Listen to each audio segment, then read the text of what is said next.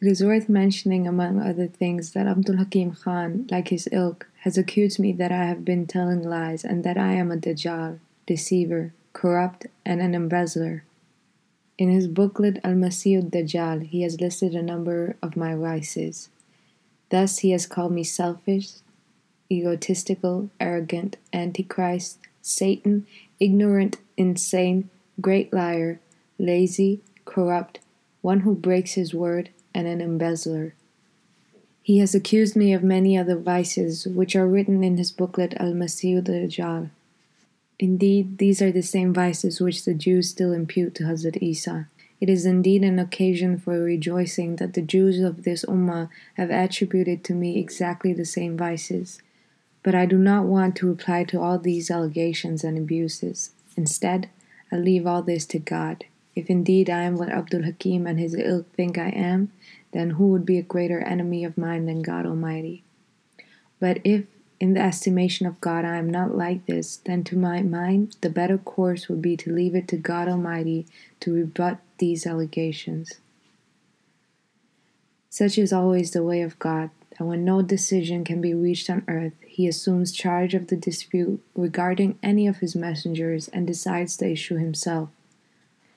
Were any of my opponents to reflect, their allegations too prove to be a miraculous sign in my support. I am, according to them, such a depraved and wicked man that on the one hand I have been fabricating lies about God Almighty for as many as 25 years, that during the night I concoct a few things and in the morning pronounce them to be the revelation from God, and on the other, I have been cruel to God's creatures in that I have misappropriated thousands of rupees of their money. I break promises, I tell lies, harm their interests for my egotism, and I possess within me all the vices of the world. Yet still the grace of God, not His wrath, descends upon me. God keeps my enemies frustrated in every plot that is hatched against me, and in spite of thousands of those sins, fabrications, injustices, and corrupt practices, I am neither struck by lightning nor made to sink in the earth. On the contrary, I am the beneficiary of assistance during every confrontation with all enemies. As a result, I have been saved despite the multitude of their attacks. Footnote start. In the court of Captain Douglas, the deputy commissioner, a case of murder was filed against me. I was acquitted of this charge, rather I was informed beforehand of my acquittal. I was also prosecuted for violation of the postal code, the punishment for which was a jail term for 6 months. Of this too I was saved, and I was informed of this acquittal beforehand. Similarly, in the court of Mr. Dewey, the deputy commissioner, a criminal case was instituted against me. From this too, I was exonerated by God, and my enemies were frustrated in their designs. In this case too, I was informed of my release beforehand. Again, a man named Karamdeen filed a criminal case against me in the court of Sansarjand, a magistrate of Jhelum. From this too I was acquitted, and the news of my acquittal was communicated to me beforehand by God Almighty. Another criminal case was filed against me by the same Karamdeen in Gurdaspur, from which I was also acquitted, and God told me of the acquittal beforehand. Similarly, my enemies mounted 8 attacks against me and were frustrated in all 8. Thus was fulfilled the divine prophecy which was recorded 25 years ago in Braheen-e-Ahmadiyya, namely, Allah will help you in every field. Is this not a miraculous sign? Footnote end. And despite thousands of obstructions, God has increased the number of my followers to hundreds of thousands. Therefore, if this is not a miracle, then what is it? Let my opponents produce an example equal to it, if they have one. Otherwise, what can I say other than, the curse of Allah be upon liars. Do they have any precedent of a fabricator of lies for 25 years who was granted hundreds of signs of Allah's assistance and support despite his fabrication of lies for such a long time, and was saved from each and every attack of his enemies? Then produce it if you are truthful. In short, the dispute between us and the opponents has now reached the limit. He who has sent me will now himself adjudicate this case. If I am truthful, The heavens will certainly bear such strong testimony for me that people will tremble. But if I have been an offender for 25 years who concocted lies against God for this prolonged period, how can I escape? In such a case, even if all of you should befriend me, I'm still ruined because God's hand is against me. O ye people, bear well in mind that I'm not the fabricator. I am the oppressed. I'm not the impostor. I'm the truthful. I've been wronged far too long. This is what God Almighty said 25 years ago and was published in Braheen-e-Ahmadiyya, namely the revelation of God that a warner came unto the world, but the world accepted him not. Yet God shall accept him and demonstrate his truthfulness with mighty assaults. This revelation belongs to the time when there was neither any invitation on my part, nor was there any denier. These words were merely in the form of a prophecy which have been fulfilled by the opposing clerics. Thus they have been perpetrated what they pleased.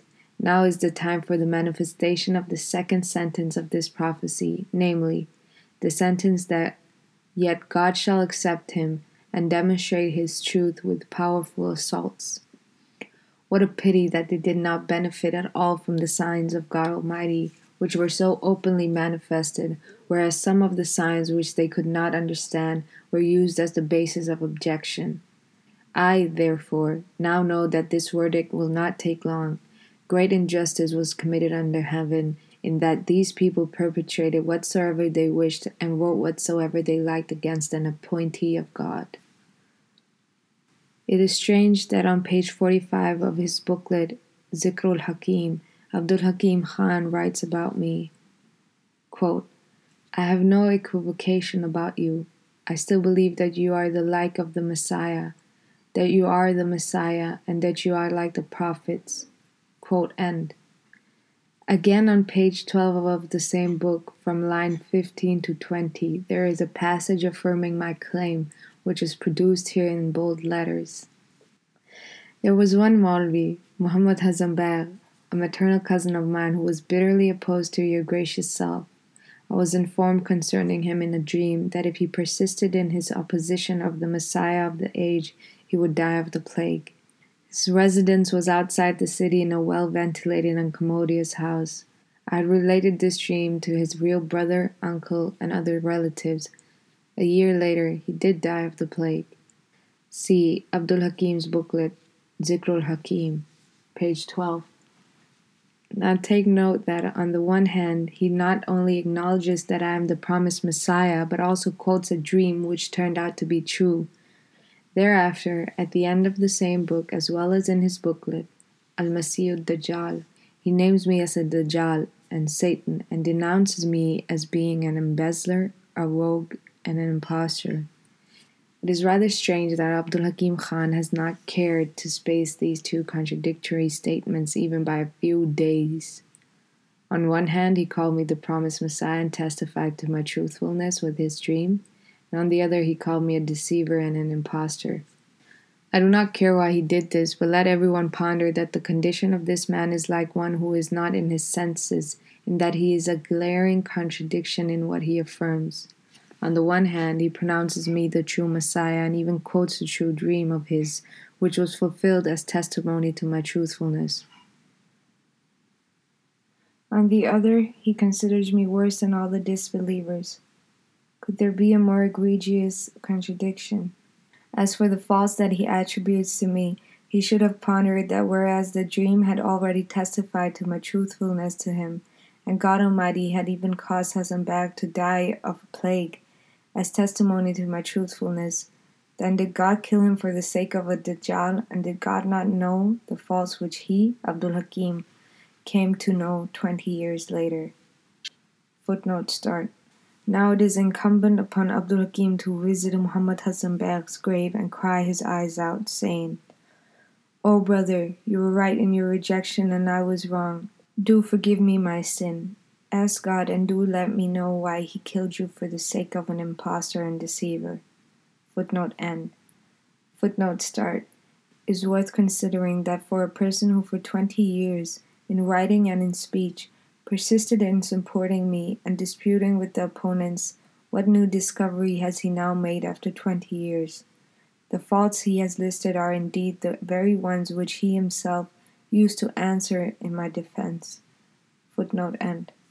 His excuse that he might have had satanic dreams and that his dream was also satanic in nature would not be acceptable.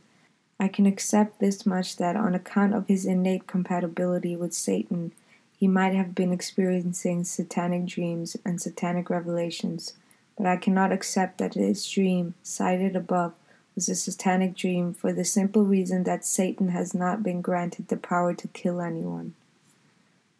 Footnote start. This too is a sign of Abdul Hakim not being in his right mind, that he considers this dream of his to be satanic, a dream in which Muhammad Hussain Bagh's death was foretold and in accordance with which Muhammad Hussain Bagh also died. It seems that the frenzy of opposition has made him lose his senses. How can a dream be false when actual events proved it to be true and thus established its divine origin? False and egoistic dreams are indeed those which he is seeing now, contravening it, and which do not bear any stamp of truth. But the earlier dream did not have any trace of Satan's influence, for it was fulfilled in the shape of an awe-inspiring event. Also, the Master of Life and Death is the name of God Almighty, not Satan. Of course, this true dream does not prove any excellence on the part of me, Abdul Hakim, for even Pharaoh experienced a true dream in the time of Hazrat Yusuf, Joseph. Even arch-disbelievers at times experience true dreams. The elect of God are distinguished not by a solitary dream or two, but by a vast knowledge of the unseen and by the unique gift of God's help. Footnote end. But of course, satanic dreams and satanic revelations are what he currently experiences in his present state of hostility towards me, for they do not have any sign of the power of God with them. Therefore, he must try his best to ward Satan off. Among other things worth mentioning is the fact that, quite like the rest of my opponents, Abdul Hakim Khan, in his booklet, Al-Masih Al-Dajjal, has tried to deceive the public by suggesting that my prophecies have been proven false. Accordingly, after quoting the prophecy about Abdullah Atham and the one about Ahmed Beyr's son-in-law and the one about Muhammad Hussain Batalvi and some of his companions, he has claimed that they were not fulfilled. However, I have written a number of times concerning these prophecies that they have been fulfilled in conformity with divine practice. I have explained hundreds of times concerning Abdullah Atham and also about Ahmed Beyr and his son-in-law that both these prophecies were conditional in nature. The prophecy regarding Abdullah Atham stated in as many words that he would die within 15 months provided he did not turn to the truth. And additionally, it did not have the explicit wording, provided he became a Muslim. To turn to is a phrase which relates to the condition of one's heart. Footnote start. If it is prophesied about someone that he will become a leper in 15 months, and instead of the 15th month, he becomes a leper in the 20th month, with the result that his nose and the rest of the limbs fall off, will such a person have the right to claim that the prophecy was not fulfilled? One should consider the substance of the issue. Footnote end. Accordingly, Abdullah Atham, in this same meeting, comprising of about 60 to 70 persons, displayed signs of turning to truth after hearing the prophecy. That is, when I informed him after reading out the prophecy that, in your book you have used the term Dajjal about our noble prophet, may peace and blessings of Allah be upon him. In retribution thereof, it is prophesied that your life shall end within 15 months. At this he turned pale, hung his tongue out, placed both hands on his ear, and said aloud that he had never given the name Dajjal to the Holy Prophet, may peace and blessings of Allah be upon him. Footnote start. It's quite clear from these words that Abdullah Atham did withdraw from saying Dajjal, and this very word was in fact the primary cause of this prophecy. Footnote end.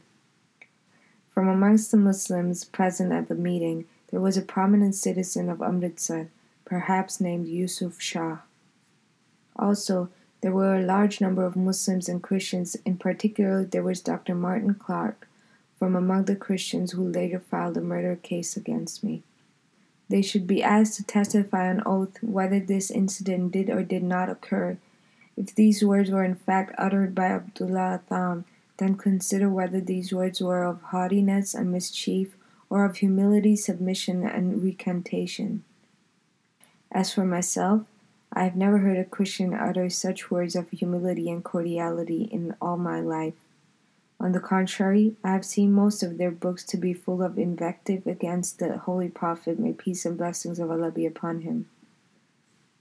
When an adversary, i.e. Abdullah Atham, denied ever uttering the word Dajjal with such submission and humility in the midst of the debate, and thereafter remained silent for as many as 15 months, rather he continued to weep, then he did not have the right in the estimation of God Almighty that God should grant him a reprieve in keeping with the stipulation.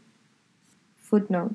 The point worth remembering is that there was a prophecy regarding the death of Abdullah Atham, and there was a prophecy regarding the death of Lekh Ram as well. But Abdullah Atham showed humility and submissiveness. His death, therefore, took place after the delay of a few months.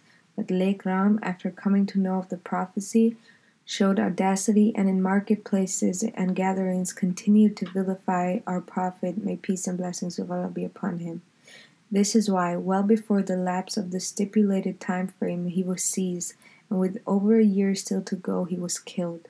With Abdullah Atham, God Almighty manifested his attribute of grace, and with Lekh Ram, his attribute of awe-striking majesty. He is the all-powerful, he can decrease and he can increase. Footnote end. Even so, he did not survive for long and died only a few months later. He never displayed any audacity after recantation. Whatever is attributed to him is the Christian's own trickery. In short, the essence of the prophecy related to his death, in keeping with which he indeed died during my lifetime.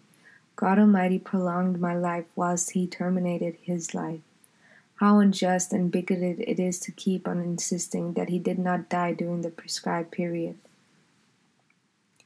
O ignorant one, are you unaware of the story of Yunus, Jonah, as mentioned in the Holy Quran? There was no condition attached to the prophecy of Yunus.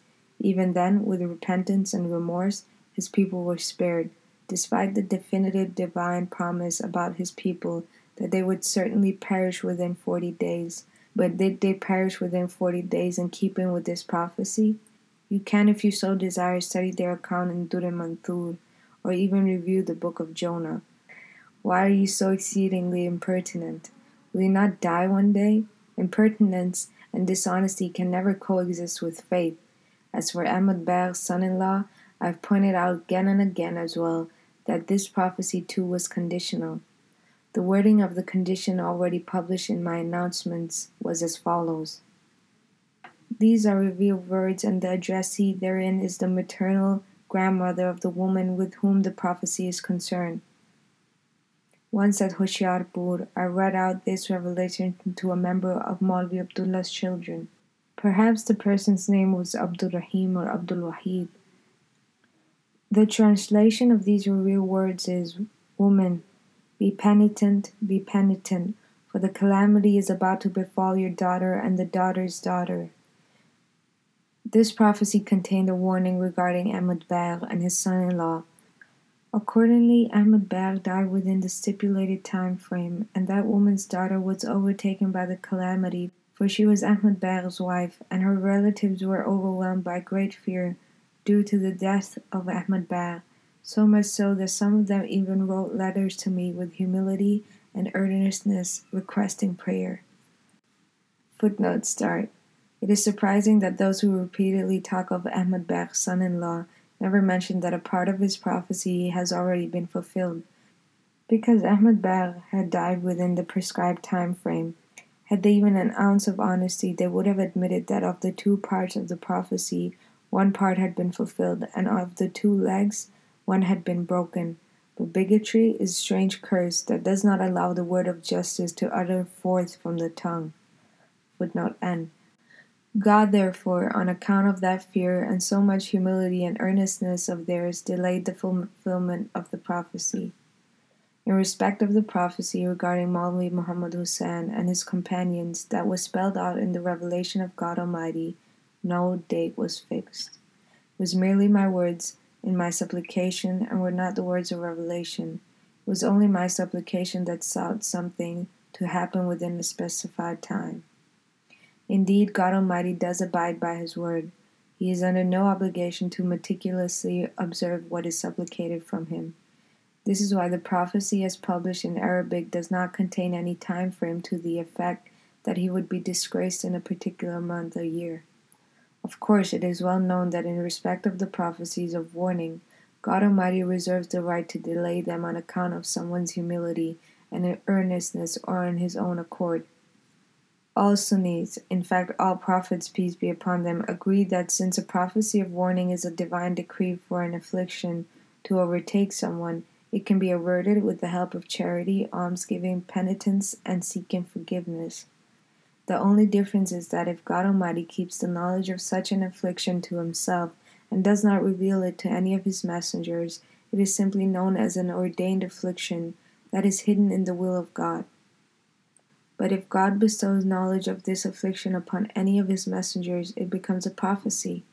All nations of the world agree that impending afflictions, whether expressed in the explicit shape of a prophecy or hidden in the implicit will of God, can be averted through charity, almsgiving, penitence, and seeking forgiveness. This is why people are wont to give alms and charity in time of distress. Otherwise, who would indulge in futile exercise? All prophets agree that charity, almsgiving, penitence, and seeking forgiveness wards off calamity. It is my personal experience that God Almighty at certain times informs me of an impending affliction concerning me or my children or some friend of mine. When prayer is offered for averting it, another revelation comes that we averted this affliction. Hence, if prophecies of warning are inevitable, I can be proved wrong scores of times. If our opponents and ill-wishers are so fond of indulging and rejecting me in this way, I can keep them informed if they so desire of many a prophecy of this kind and of their consolation. It is recorded in our Islamic commentaries of the Holy Quran and in the Bible that once a prophet prophesied about a king that he had only 15 days left in his life. But the king cried in supplication throughout the night. At this, the prophet received another revelation that we have exchanged 15 days with 15 years. As I have pointed out before, this incident is recorded in our own books and those of Jews and Christians as well. Now would you say that the prophet who had prophesied that the king had only 15 days left of his life and that he would die after 15 days was proven false in this prophecy? It is indeed God's mercy that the system of abrogation by Him of the prophecies of warning is in place, so much so that even where the warning of eternal damnation for disbelievers is made in the Holy Quran, it also contains this verse. Surah Hud, chapter 11, verse 108 of the Holy Quran, meaning that the disbeliever shall abide in hell forever, except if your Lord wishes otherwise, for whatever He pleases, He has the power to carry out. But the same was not said about the dwellers of paradise, for in their case it is a promise, not a warning. Footnote start. The Holy Quran repeatedly mentions eternal hell as a punishment for the disbelievers and idolaters. It is repeatedly said, wherein they shall abide for a long, long period. Surah Nisa, chapter 4, verse 170 of the Holy Quran. Despite this, the Holy Quran also says about the denizens of hell, accepting what your Lord may will. Surah Hud, chapter 11, verse 108 of the Holy Quran. The Hadiths too contain this, meaning that a time shall come upon hell when there will be no one left in it. Morning breeze shall rattle its doors. Some collections mention this Hadith in Persian. What else can I do if I do not forgive this handful of dust? Footnote end. Finally, I say with great emphasis and with great assertion and with great discernment that in response to all the objections Dr. Abdul Hakim Khan and the clerics of his ilk have raised against my prophecies, I can demonstrate that of all great prophets there is not a single prophet who does not have an objection similar to these against one of his prophecies. I will not just present the incident of Yunus, rather I shall present the like of it from the prophecies of Hazrat Musa, Hazrat Isa, the chief of the prophets, may peace and blessings of Allah be upon him, or from the word of God. But I would like to know if all these people would be prepared at that time to repudiate all these prophets, and would they be ready, consequent to the presentation of such evidence on my part, to abuse them as they abuse me, and denounce them as impostors, as they have denounced me as an impostor? O ignorant and sightless ones, why do you ruin your hereafter? Alas, why do you deliberately fall into the fire, and why have you deviated from faith and righteousness to the extent that you are not even fearful as to which of the holy and sacred ones will be affected by these objections? God Almighty says in the Holy Quran of Surah Al-Mu'min, chapter 40, verse 29 of the Holy Quran, meaning that if this prophet is an impostor, he will himself perish, for God does not allow an impostor's task to be accomplished, because otherwise it would render the case of a truthful claimant and that of an impostor indistinguishable. And if this messenger is truthful, some of his prophecies of warning will certainly come to pass. The word "some" that figures in this verse clearly indicates that it is not necessary that all these prophecies of warning, i.e. regarding punishment, that a true messenger makes will be fulfilled. Of course, it is essential that some of them must come to pass, as is indicated in the foregoing verse. Some of that which he threatens you with will surely befall you. Just open your eyes and see the might and splendor with which the prophecy about Lekh Ram was fulfilled from amongst the few prophecies of warning I had announced. It was even prophesied about him that he would not die of an ordinary death. Instead, the wrath of God would put an end to him by means of a stratagem of some kind. And it was also foretold that his death would take place next to Eid. It was also indicated that plague would break out in the country after his incident. Furthermore, it was also disclosed that this was not a mere prophecy. Rather, this incident would be a result of my prayer against him, for his invectives against the Holy Prophet ﷺ had reached their limit. Hence, the wrath of God, who does not want the honor of our Holy Prophet, may peace and blessings of Allah be upon him, to be sullied, overtook Lekh Ram and killed him with an agonizing chastisement. Also, one needs to consider how clearly the prophecy about Ahmed Beyr, who was ever ready to refute me and ridicule me day and night, manifested itself. He died of typhoid fever in a hospital in Hoshiarpur, and his death caused a great tumult among his relatives. He is the same Ahmed Beyr about whose son-in-law my opponents are still lamenting and wailing as to why does he not die. They do not realize that Ahmed Beyr was indeed the right leg of the prophecy, and by dying suddenly in his prime, he proved that the prophecy is true. Similarly, as we laid down in the prophecy that close to Ahmed Beyr's death, other deaths of his relatives too shall take place, so that this has also been fulfilled, inasmuch as Ahmed Beyr's son and two of his sisters died in those very days. Now let my opponents answer whether this part of the verse came true for him or not. Some of that which he threatens you with will surely befall you. Surah Al-Mu'min, chapter 40, verse 29 of the Holy Quran. Therefore, when they, for their part, have to admit that some of my prophecies of warning have been fulfilled with perfect clarity, why then, despite their claim to be Muslims, can they not keep in view the noble verse? Is it that they are secretly prepared for apostasy? These are strange objections that after the prophecy, efforts were made to get Ahmed Beyr's daughter hand in marriage, and inducement was offered and letters were written. It is true that extreme prejudice turns a person blind. No Maulvi can be ignorant of the fact that if the divine revelation discloses something by way of a prophecy, and if one can fulfill it without recourse to mischief or illegal means, it is not only permissible, but it is also laudable. This was the practice of the Holy Prophet, to try and bring about the fulfillment of the prophecy. That Hazrat Umar made their companion wear gold bangles is an added argument. Also, the Holy Quran had a prophecy about the progress of Islam. Why was then such an intense effort made for its progress, so much so that hundreds of thousands of rupees were given away by way of attempts to win the hearts of the people? In the present case, the original move for the acquisition of land, etc., was made by Ahmed Beyr himself.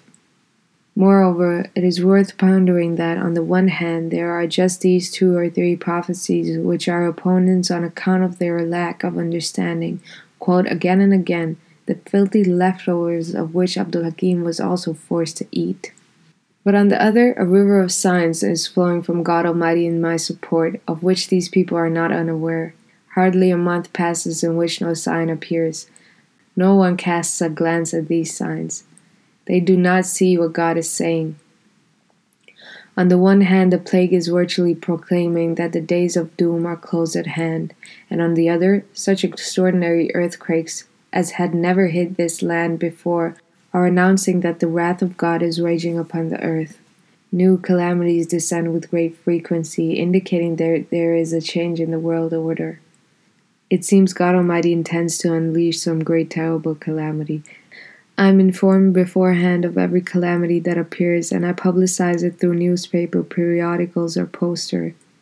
Thus, I exhort again and again towards repentance, for the earth is about to be visited by so many calamities, as if a sudden dark sandstorm is approaching, as happened in the days of Pharaoh when the initial minor signs were shown, and thereafter that ultimate sign was shown which upon witnessing even Pharaoh had to proclaim.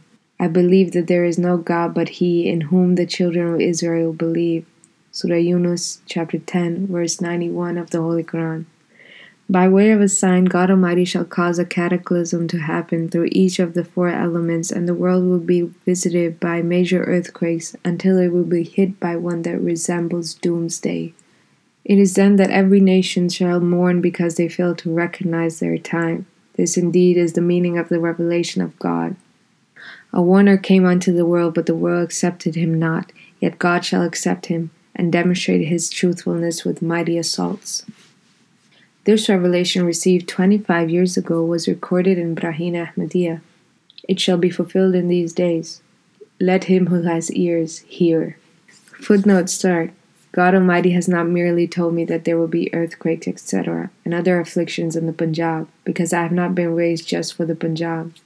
Rather, I have been commissioned for the reformation of the inhabitants off to the farthest reaches of the earth. So I tell you truly that these calamities and earthquakes are not specific to the Punjab, but the whole world will partake of these calamities. As there are many parts that have been destroyed in America, etc., the same hour is to be encountered by Europe someday, and then this terrible day has been destined for the Punjab and India and every part of Asia. He who will survives shall be witness. Footnote end. I have written here only about those 2 or 3 prophecies to which our opposing clerics and their new apprentice, Abdul Hakim Khan, have repeatedly objected. As opposed to it, I wanted to demonstrate how large the number is of heavenly signs from God that testify for me. But alas, were all these signs to be recorded, no book, not even one comprising 1,000 ajsa, parts, would be large enough to accommodate them. Therefore, only by way of specimen, I will record 140 of them. Of them, some are prophecies made by the earlier prophets, which have been fulfilled in my support. Some are the prophecies made by the spiritual elites of this ummah, while there are some signs from God which were manifested at my hands. Since those prophecies have precedence over my prophecies in terms of time, it was therefore considered proper to accord them precedence in recording as well. And all of these prophecies will be enumerated in one series, and are as follows.